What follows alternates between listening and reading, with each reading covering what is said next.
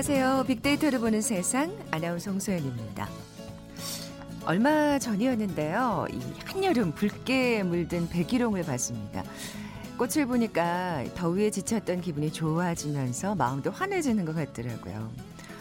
뭐 꽃의 신비한 능력 때문이겠죠. 왜 꽃을 보고 마음의 위안을 얻는 분들 많잖아요. 그래서 플라워 테라피까지 생겨났다고 하는데 그래서 이 꽃을 꽂을 때는 적절한 배치도 중요하다고 하나요? 온 가족이 함께하는 거실에는 기분을 밝게 해주는 붉은 장미를 놓아두면 좋고요. 쉽게 흥분하는 아이들 방에는 진정 효과가 있는 흰색과 분홍색 계열의 꽃이 좋다고 합니다. 그리고 올여름 더위에 잠 못 이루는 분들 많으신데 이 침실에는 숙면에 도움을 주는 은은한 향의 안개꽃이 좋다고 하네요. 아, 오늘도 무더위가 기승을 부리고 있는데요. 우리 일상에서는 그 어떤 꽃보다도 서로에게 감동을 주는 미소와 웃음꽃 권해드리고 싶네요. 함께 많이 나누시는 하루 되셨으면 좋겠습니다. 오늘은 어제보다 더 덥다고 하는데 참 요즘 같은 없는 열사병, 일사병이 걱정이잖아요. 잠시 후 통통 튀는 통계 빅데이터와 통하다 시간에 온열 질환 통계 미스터리란 주제로 빅데이터 분석해 봅니다. 이 부동산 관련 뉴스는 늘 관심이 높게 마련이죠. 세상의 모든 빅데이터 시간에 최근 부동산 시장의 핫 이슈 분양가 상한제에 대해서 살펴보려고 합니다. 자, 먼저 빅퀴즈 풀고 갈까요? 아, 오늘 어제보다도 더 기온이 올라간다고 말씀드렸는데 소나기 예보도 있습니다. 평소보다 물을 많이 드시면서 건강 유지하셔야겠어요. 그리고 입맛 잃기 쉬운 여름철, 제철 과일은 보양만큼이나 영양가가 높다고 하죠. 8월 이 과일의 제철입니다. 예전에는 그해 첫 수확을 하게 되면 사당에 먼저 고한 다음 맏며느리에게 이것을 먹였다고 합니다. 이건 처음 들었네요, 저도. 이 과일이 다산을 상징하기 때문인데요. 뭐 이 과일 그 자체를 생으로 먹기도 하고요. 주스, 통조림, 식용유, 또 와인의 주요 원료 중의 하나기도 하죠. 이 과일 뭘까요? 보기 드립니다. 1번 수박, 2번 망고, 3번 대추, 4번 포도. 이게 알알이 그 알이 많아서 다산을 상징하는 걸까요? 자, 오늘 당첨되신 두 분께 커피와 도넛 모바일 쿠폰 드립니다. 정답 아시는 분들 휴대전화 문자 메시지 지역번호 없이 샵 9730, 샵 9730입니다. 짧은 글은 50원, 긴 글은 100원의 정보 이용료가 부과됩니다.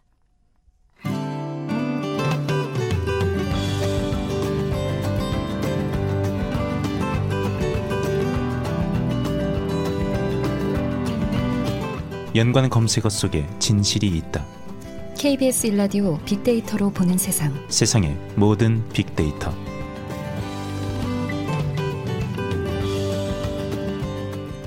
궁금했던 모든 화제와 이슈를 빅데이터로 분석해보는 시간이죠. 세상의 모든 빅데이터.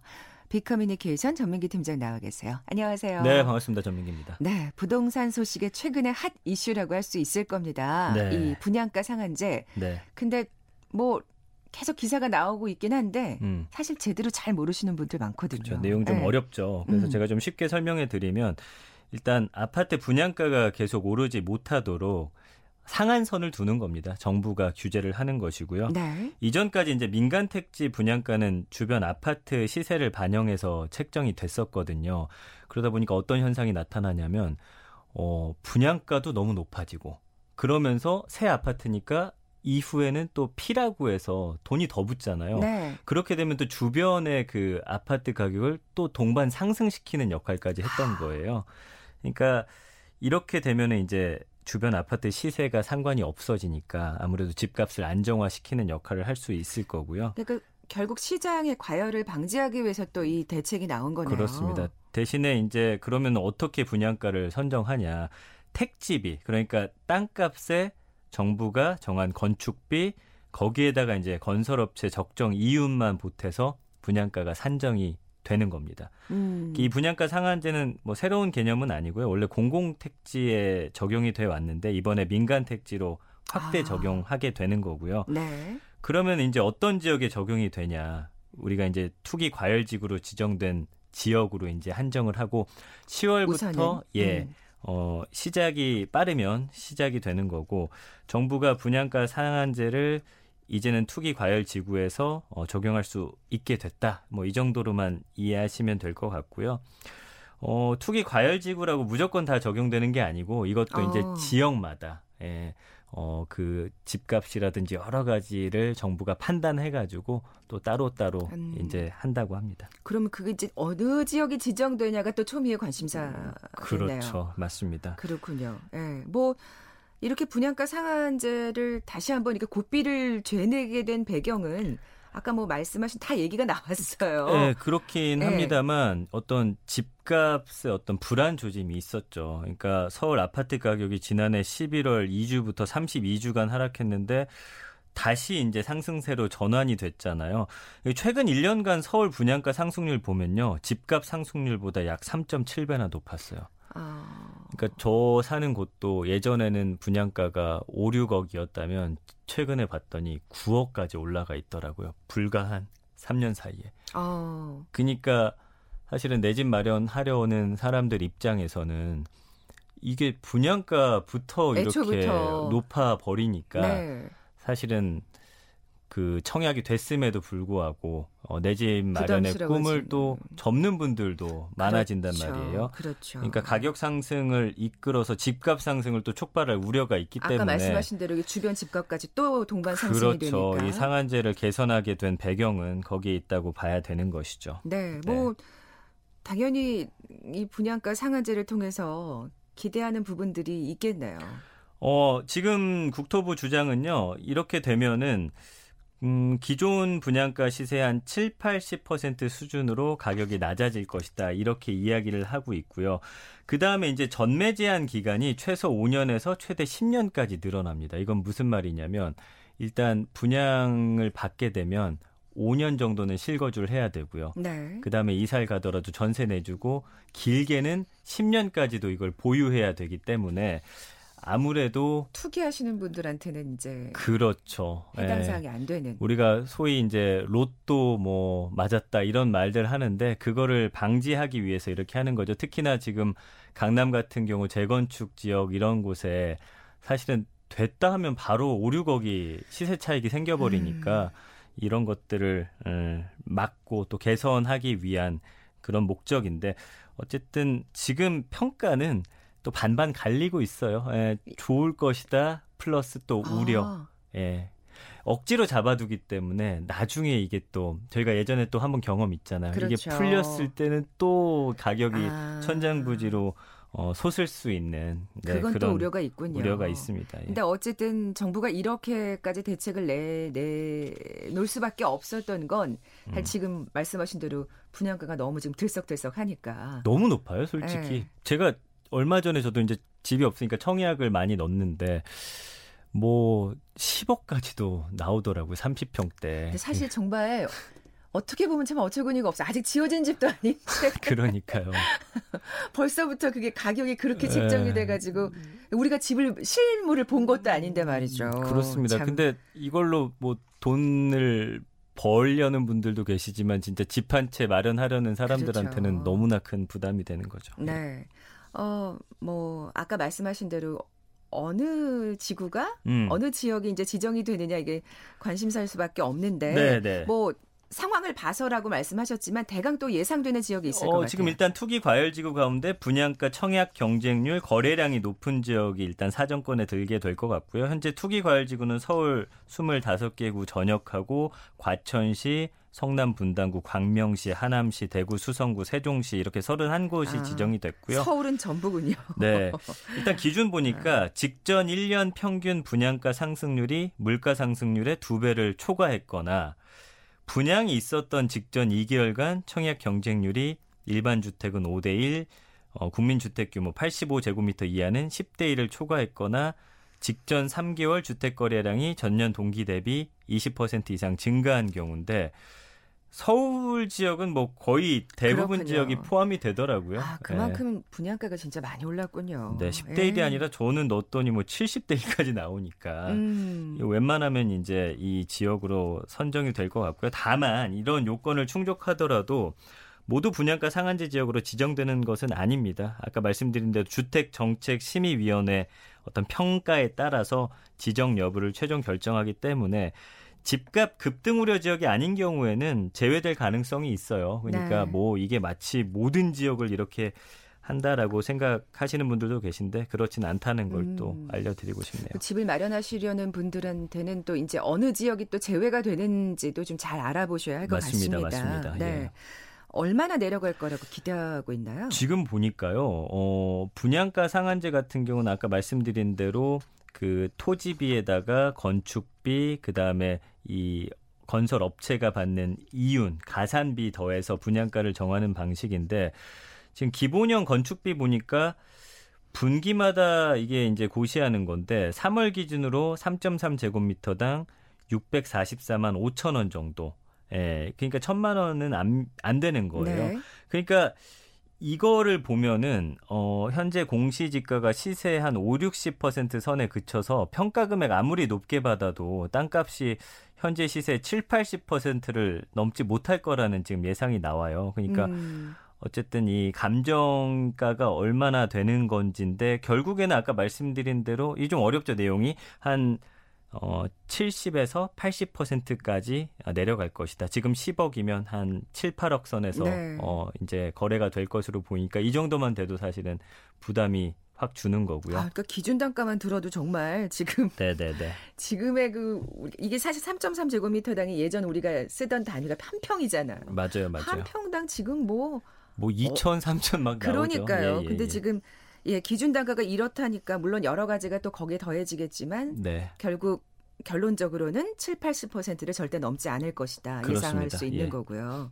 빅데이터 상의 반응은 어떻습니까? 우려 섞인 또 예, 의견이 있다고 하셨는데. 네, 지난 일주일 동안 지금 17,400여 건 언급됐고요. 연관어 보면은 결국에는 그래서 분양가가 얼마 될 건데 이렇게 되는 거죠. 네, 가격적으로. 네. 그래서 집값이라든지 시세, 뭐 상승률, 영향 로또라는 단어도 보이고요. 근데 재밌는 건 감성어 긍부정 비율이 25.7대 30.1, 중립이 43.7이에요. 그만큼 지켜보시는 분들이 많은 거예요. 그렇죠. 지켜봐야 되고 또 내용이 지금 어렵다 보니까 좀 파악하고 계시는 것으로 음, 보이기도 하고요. 사실 그리고 아까 말씀하신 대로 분명히 우러 섞인 시선이 있기 때문에 이게 과연 잘 될까? 음. 뭐 이런 의구심 같은 게 분명히 있으실 것 같아요. 그렇습니다. 그럼에도 불구하고 그 작년하고 비교했을 때는 어, 이 부동산이나 집값에 대한 어떤 정부 정책에 대해서 어, 긍정적인 평가가 한 10% 정도는 올라갔더라고요. 음. 그래도 집값을 어쨌든 억지로라도 붙잡고 있는 게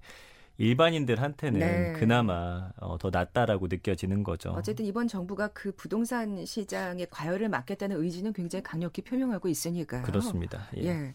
강남 같은 경우는 좀 효과가 있을 것 같긴 한데. 여기가 이제 예. 가장 어떻게 보면은 아유, 큰 핫한, 관심 받는 예. 지역인데 왜냐하면 이게 시행되면은 주변보다 너무 저렴해지니까 이거 강남 어떻게 할 거냐 이런 이야기가 많아요. 그래서 주변 시세에 비해서는 지금 절반 가까이로 떨어질 가능성도 있거든요. 아, 또 이거는 또 어떻게 네, 그래서 이거를 또 균형 맞추는 게또 음. 정부가 해야 할 큰 숙제 중의 하나고요. 어, 지금 강동구 같은 경우도 어, 일반 분양가가 3.3 제곱미터당 4천만 원대 굉장히 높거든요. 근데 음, 지금 아, 2,500만 원 이하로 떨어질 것으로 업계가 보고 있기 어이구. 때문에 사실은 인하 효과는 있을 것인데 그럼 주변과 이 차이를 어떻게 또 음. 관리할 것이냐가 또 다른 숙제로 남게 됐습니다. 야, 이것도 이쪽에 계시는 분들은 또 반발이 커질 것 같긴 하고요. 그다음 참 이 분양가 상한제가 좀 그러니까 아까 그 중립 의견이 많다고 하신 것처럼 워낙 이 부동산 정책이 좀 왔다 갔다 하기 때문에 맞아요. 이게 일관적으로도 된다라고 네. 하면 모르겠는데 또 정부에 따라서 또 어떤 변화에 따라서 그러다 보니까 어쨌든 또 손해를 보는 분들이 있을 수밖에 없어요. 왜냐하면 지금 강남에 재건축하는 경우는 어 본인들이 예상했던 가격이 있는데 이렇게 되면은 너무나 좀 손해를 보는 음. 입장일 수도 있거든요. 그러니까 네. 이런 거 건설 업계도 또 사실은 음 여러 가지 목소리 나오고 있어서 이것들을 어떻게 잘 조율해 가면서 가느냐 음. 지켜봐야겠습니다. 네, 그러니까요. 그러니까 사실은 뭐 아까 뭐 많이 사실 재건축 지역이 많이 오르니까 많이 올랐을 거예요. 사실 그걸로 이제 이익을 보고 또 지금 또 참고 기다리시는 분들도 계실 거거든요. 그러니까 네. 그게 반드시 뭐 옳은 입장이라고 볼 수는 없겠습니다만 또 그게 집 하나라고 한다면 음. 또 거기에 또 굉장히 예, 기대하시는 분들의 반발은 커질 수밖에 없고 참 정부로서는 고, 민이 커질 수밖에 없는 그렇습니다. 지점이라는 생각이 드네요. 네. 예. 좀 더 지켜봐야 되겠지만. 네. 네. 아, 근 어쨌든 부동산 정책은 좀 잘 됐으면 좋겠어요. 오락가락 좀 하지 말고. 그렇습니다. 예, 일관성 있게. 자, 지금까지 비커뮤니케이션 전미기 팀장과 함께 했습니다. 고맙습니다. 감사합니다. 잠시 정보센터 헤드라인 뉴스 듣고 돌아올게요. 민주당과 정부가 오늘 아침 국회에서 내년도 예산 편성을 논의하기 위한 당정협의회를 열고 확장적인 재정 운용 기조를 유지하며 필요 예산은 보다 과감히 발굴해 반영하기로 했습니다. 국방부는 지난달 초 한미가 한반도 유사시 군 수송을 위해 민간 항공기를 지원하는 내용의 한미 상호 공수 지원 협정을 연장하기로 했다고 밝혔습니다. 북한의 사이버 해킹 최다 피해국은 한국이라고 유엔 안전보장 이사회 사나 대북제재위원회가 밝혔습니다. 일본이 우리나라를 백색 국가에서 제외한 것과 관련해 일본 제품을 수입하는 중소기업 가운데 절반 이상은 사실상 무방비 상태인 것으로 나타났습니다. 지금까지 헤드라인 뉴스 조진주였습니다.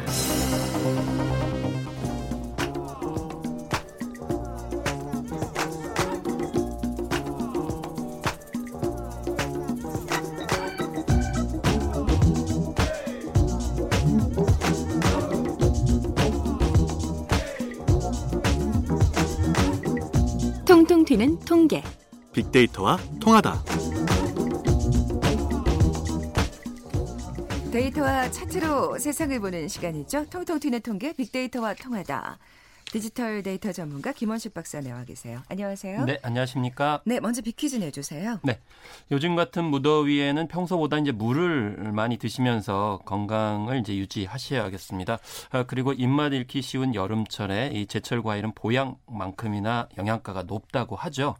8월은 이 과일의 제철입니다. 이 예전에는 그의 첫 수확을 하게 되면은 이 사당에 먼저 고한 다음에 맏며느리에게 이것을 먹였다고 합니다. 이 과일은 다산을 상징하기 때문이죠.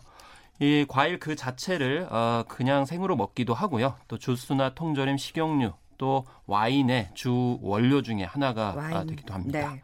그래서 이 과일은 무엇일까요? 예, 1번 수박, 2번 망고, 3번 대추, 4번 포도인데 이 송이송이 아라리 뭐 이런 단어가 생각이 나네요. 네, 오늘 당첨되신 두 분께 커피와 도는 모바일 쿠폰 드립니다. 정답 아시는 분들 빅데이터를 보는 세상 앞으로 지금 바로 문자 보내주십시오. 휴대전화 문자 메시지 지역번호 없이 샵 9730, 샵 9730입니다. 짧은 글은 50원, 긴 글은 100원에 정보 이용료가 부과됩니다. 자, 오늘 주제 온열 질환 통계 미스터리라고 어, 갖고 나오셨는데 네. 이 사실 오늘도 지금 엄청난 네, 예, 폭염이 예상되고 있습니다. 온열 질환자들이 정말 많이 발생하고 있는데 많이 뭐 잘못 알려진 내용들이 있다고요. 그렇습니다. 애초에 뭐 관계 당국 기관마다 이 온열 질환자 통계가 다르다는 지적이 있었고요. 아. 예, 얼마 전에는 우리나라에서 폭염으로 사망하는 이 어, 숫자가 보건 당국 집계보다 실제로는 최대 20배 정도 차이 난다는 연구 결과가 나와서 좀 놀라움을 주어서 이 내용을 중심으로 좀 살펴보겠습니다. 아이고 엄청난 차인데요. 어떤 네. 내용인지 좀 볼까요? 그래서 이 서울의대 연구팀이 2006년부터 17년까지 사망자 311만 명 명을 분석을 했습니다. 그랬더니 이중 1,440명이 폭염 열파와 관련해서 사망했다고 밝혔는데요. 이건 국제 학술지에도 발표가 음. 됐어요. 음. 그래서 1도시 증가할 때마다 한 사망률이 1.5% 정도 증가한다고 밝혔는데 이게 어 질병관리본부의 열사병에 의한 사망자 수가 17명이라고 2016년에 밝힌 것을 생각을 해보면 네. 이때만 해도 한 20.1배 정도 어 이렇게 많은 343명으로 나타나서 너무 많은 차이가 나는 것 아닌가라는 네. 놀라움을 이렇게 주고 있습니다. 원인이 뭘까요? 일단 뭐 연구진은 사망을 어, 좀 과소평가한 것 아니냐. 예를 들면 폭염 노출 후에 열 스트레스나 뇌졸중 등이 원인이 돼서 아. 사망을 하는데 이걸 통계 안 잡은 것 아니냐라는 겁니다. 그러니까 아주 직접적인 원인만 사실 이렇게 뭐, 아, 뭐 그렇죠. 땡볕에 쓰러졌어. 열사병. 이런 네. 사람들만 사실 온열 질환자 사망자 수를 지금 집계를 했던 네, 거군요. 그게 굉장히 강합니다. 아, 그래서 열사병은 사실 뇌가 있는 병인데 그 외의 병에 영향을 주는 거죠. 예를 들면 뇌졸중 같은 경우는 더 심각해진다고 합니다. 이유는 기온이 상승하면 혈압이 떨어지고요. 수분이 소실돼서 혈액순환에 심각한 문제가 아. 생기니까 뇌졸중은 당연하게 이제 악화가 될 수 있고요. 그러니까 그래서 분명한 이게 진짜 폭염이 원인이 될 수 있다는 말씀이시군요. 네, 그래서 뇌졸중 사망자가 최대 5.4%까지 증가한다는 연구 결과도 제시가 되고 있는데 심지어는 정신질환자도 환자의 14.6%가 폭염으로 증가를 하고요. 특히 노인 65세 이상은 비율이 20% 가까이 증가를 하기 때문에 이런 이제 어, 폭염으로 인한 다른 질병의 영향 관계가 통계에는 잡히지 않아서 어, 이렇게 차이가 음. 난다라고 일단은 볼 수 있습니다. 근데 그럼 사실은 좀 이게 개선이 필요한 게 아닐까요? 네, 그렇죠. 그 네. 그 사실 이제 역학 관계를 사실 면밀하게 조사를 해야 되기 때문에 이 부분은 그냥 단순히 통계청과 같은 그러한 유관기관은 좀 힘든 측면이 사실 있는 그렇겠네요. 것도 사실입니다. 네, 네. 네. 음, 그런 통계를 또 믿을 수는 없겠다는 생각이 또 그렇기 때문에 현재 상황으로는 아, 개인들이 주의를 해야 되는 또 아. 물론 1차 의료기관 같은 경우에도 이런 점을 좀 더 주의를 해야 되는데 과연 이 의료기관들이 이런 걸 신경 쓸 수 있는 시스템이냐 뭐 이런 점도 좀 생각을 해봐야 돼서 이게 어느 기관만이 문제가 아니고 같이 협업을 해야 되는 음. 아, 이런 아, 이제 과제라는 것이죠. 네, 분명히 개선이 필요할 것 같은데 어쨌든 이 폭염 특히 노약자들한테 정말 예, 최악이잖아요. 네, 예. 그렇습니다. 그래서 어, 노약자들 같은 경우에는 앞서 말씀인 뇌졸중뿐만이 아니고요. 고혈압이나 뭐 심장병도 영향을 미칩니다. 30도가 넘게 되면 특히 심장병 같은 경우에는 에, 더 위험해지는데 여자보다는 남자가 지역적으로는 남부 지역에서 뚜렷한 증가 현상을 보였다고 고려대 팀이 한 2만 8천여 명 조사한 결과에서 얘기를 했고요. 네. 특히나 또 서울대 다른 연구팀 같은 경우에도 신장 질환에 영향을 미친다 이렇게 얘기를 했습니다. 또 수족구병이라든지 설사 같은 경우에도 어, 적게는 2% 많게는 11%까지 증가를 하고요. 그리고 무엇보다도 좀 강조하고 싶은 것은 뭐냐면 병원 내원 시점에서 5년 질환 통계를 잡게 되면 이게 2, 3일 지난 후에 발생한 합병증이라든지 그에 따른 스트레스로 이제 어떤 병을 더 심화하게 해서 어, 얻을 수 없는 그런 통계 결과 빠지게 된다는 겁니다. 그래서 음. 시차에 관련돼 가지고 좀 더 이 각별하게 주의를 해야 될 필요성 그것도 노인들에게도 치명적일 수 있다는 네. 점을 네, 또 덧붙일 수 있겠죠. 네. 아니 뭐 사실 신장, 심장, 정신질환이면 사실 그래요. 더위 진짜 더우면 몸 전체가 다 안 좋아지는 건 정말 당연한 어떤 얘기인 것 같아요. 특히 뭔가 지병이 있다거나 할 경우에는 정말 더 조심을 하셔야 되지 않을까 하는 생각이 드는데. 그렇습니다. 예. 그래서 이제 취약한 상황에 있는 분들이 이제 폭염에 노출됐을 때 온열 질환자로서 치명적인 그런 어, 결과를 낳을 수 있는데 그 부분은 좀 빠져 있는 음, 것 그러니까요. 이제 통계의 한계라고 볼 수 있는 거죠. 네. 아까 또 지역에서도 또 뚜렷한 차이가 있다고 그렇습니다. 남부 지역이요. 예. 그래서 어. 폭염 사망자가 가장 많이 발생한 음, 경우가 지난해에는 어, 광역지방자치단체는 경북이 10명이었어요. 그, 그리고 인구를 합쳐서 14만 명도 안 되는 문경과 예천에서 5명이 숨졌고요. 어, 그런데 이게 경북의 초고위험군 그러니까 심장이 먹거나 중환자실 치료가 필요한 이 환자를 말하는데 이게 36명이었는데 어, 5명 정도 사망했다는 건 사망률이 무려 27%에 음. 이릅니다. 그런데 서울 같은 경우 천만 명에 육박하는 어, 그런 인구를 이제 어, 보여주고 있는데 초고위험군 환자는 82명인데 숨진 사람은 4명이어서 아. 사망률이 4.9%밖에 안 됐습니다. 확실히 차이가 있네요. 네. 그리고 지난해 가장 많은 초고 위험군 온열 환자가 발생한 곳은 어, 서울 광진구에 9명이었어요. 그런데 중환자실에 8명이 이제 입원을 했고 1명이 사망을 했거든요. 2위는 서울 관악구, 또 경기 남양주시로 각각 8명, 그리고 서울 동대문구, 경기 안산시, 전남 목포, 어, 인천 미추홀구로 이렇게 뒤를 이었는데 결과적으로 말씀을 드리면 대도시일수록 사망률이 낮고요. 어. 지역으로 나갈수록 사망률이 높았다라고 하는 씁쓸한 어, 그런 실제 통계가 그러네요. 보여주죠. 아니 저는 아까 남부지방이라 그래서 그냥 너무 단순하게 남부지방 기온이 높았나라고 생각했는데 지금 사실은 초고위험군 환자에서 사망한 그 비율을 보면 이게 대도시가 훨씬 적다는 말이에요. 네. 그렇습니다. 무조건 남부가 아니고 또 이제 뭐 내륙 지방에 예를 들면 대구 경북 같은 경우도 더울 수 있는 것이거든요. 그곳에서도 그렇죠. 예, 많이 발생하는데 어 이제 어떻게 이렇게 발생을 하는데 더 차이가 날 수 있느냐 아마 뭐 짐작을 하실 거예요. 뭐 의료 시설 차이 음, 아니겠는가. 네, 그래서 네. 많이 발생했는데 적게 죽고 적게 발생했는데 아, 많이 죽는다.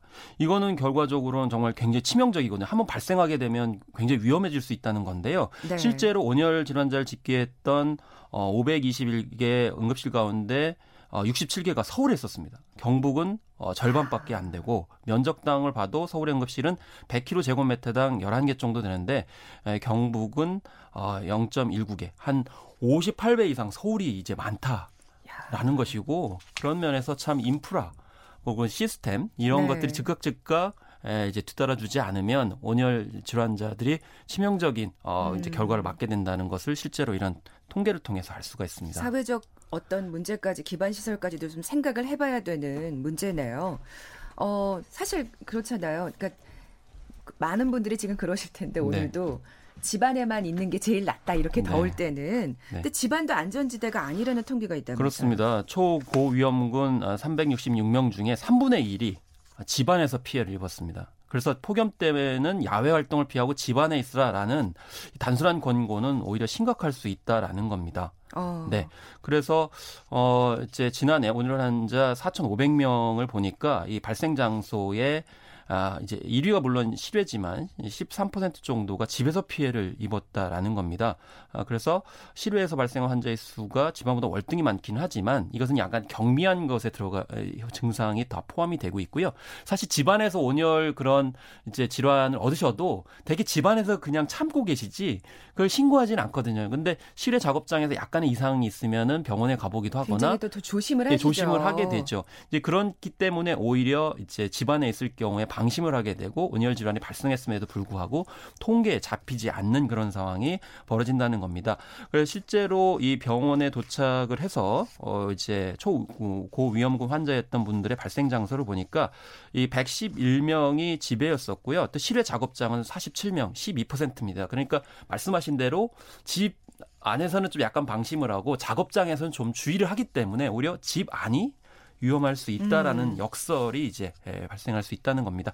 어쨌든 간에 서울이라 하더라도 발생은 많다. 그렇기 때문에 에어컨 같은 냉방기가 없거나 있어도 전기료 부담 때문에 켜지 못하시는 분들 분명히 존재하고요. 그러니까요. 사실 네. 이게 소외계층이 결국 이제 결론이 다다르게 되는 거잖아요. 그렇습니다. 그리고 또 이런 네. 분들도 있어요. 불안한 치안 환경 때문에 문을 마음대로 열지 못하는 아. 특히 여성분들 같은 경우 그럴 수 있거든요. 그리고 대중교통 접근이 어려운 점은 이제 이런 폭염에 취약할 수밖에 없기 때문에 서울이라 하더라도 일단 발생하지 않도록 하는 것이 우선이고 이제 주거 시설에 관련돼서도 어, 초점을 맞춰야 되겠습니다. 네. 사실 이게 통계 시스템부터가 이렇게 오락가락 차이가 있다는 게 지금 정말 이게 오련 온열 질환 어떤 문제가 단순히 그 신체적 건강의 문제가 아니라는 날씨의 문제가 아니라는 걸 지금 보여주고 있는 그렇습니다. 건데요. 어느 곳에 거주하시는지 또 평소에 어떤 건강 상태인지가 맞물려 가지고 발생을 하기 때문에 이런 정말 지역별 개인별로 음. 이뭐 이제 맞춤식으로 쪽 조금 온열 환자나 이제 폭염 아, 이제 주의 시스템이 좀 갖춰질 수는 없는 것인가 음. 이런 생각들을 해보게 될 수밖에 없습니다. 뭐 선진국에서는 그런 좋은 시스템이 있나요? 네, 일단 제일 중요한 것은 지역 특성에 맞춘 실시간 예보 체계를 캐나다의 퀘벡처럼 하는 것이 일단 중요합니다. 그래서 제일 중요한 것은 지역의 뭐 의료기관이라든가 응급처의 담당자들이 실시간으로 연락을 주고 받으면서 아. 평소에 관리를 해줘야 된다는 거죠. 그런데 이게 어느 날 갑자기 될 수는 없다는 거예요. 네. 그래서 계속 자료를 축적을 하고 데이터를 바탕으로 해서 할 때 어느 순간은 그게 효과를 발휘하기 때문에 약간 좀 시간적 인내도 음, 필요한 것 같습니다. 사실 이제 날마다 해마다 진짜 네. 더 더워진다고 하는데 이런 시스템이 꼭 뒷받침이 돼야겠습니다. 맞습니다. 통통 튀는 통계 빅데이터와 통하다 디지털 데이터 전문가 김원식 박사와 함께했습니다. 고맙습니다. 네, 감사합니다. 커피와 도넛 모바일 쿠폰 받으실 두 분입니다. 오늘 정답은 포도였죠. 5835님 그리고 9113님 이 두 분께 선물 보내드리면서 물러갑니다. 저는 내일 11시 10분에 다시 오겠습니다. 고맙습니다.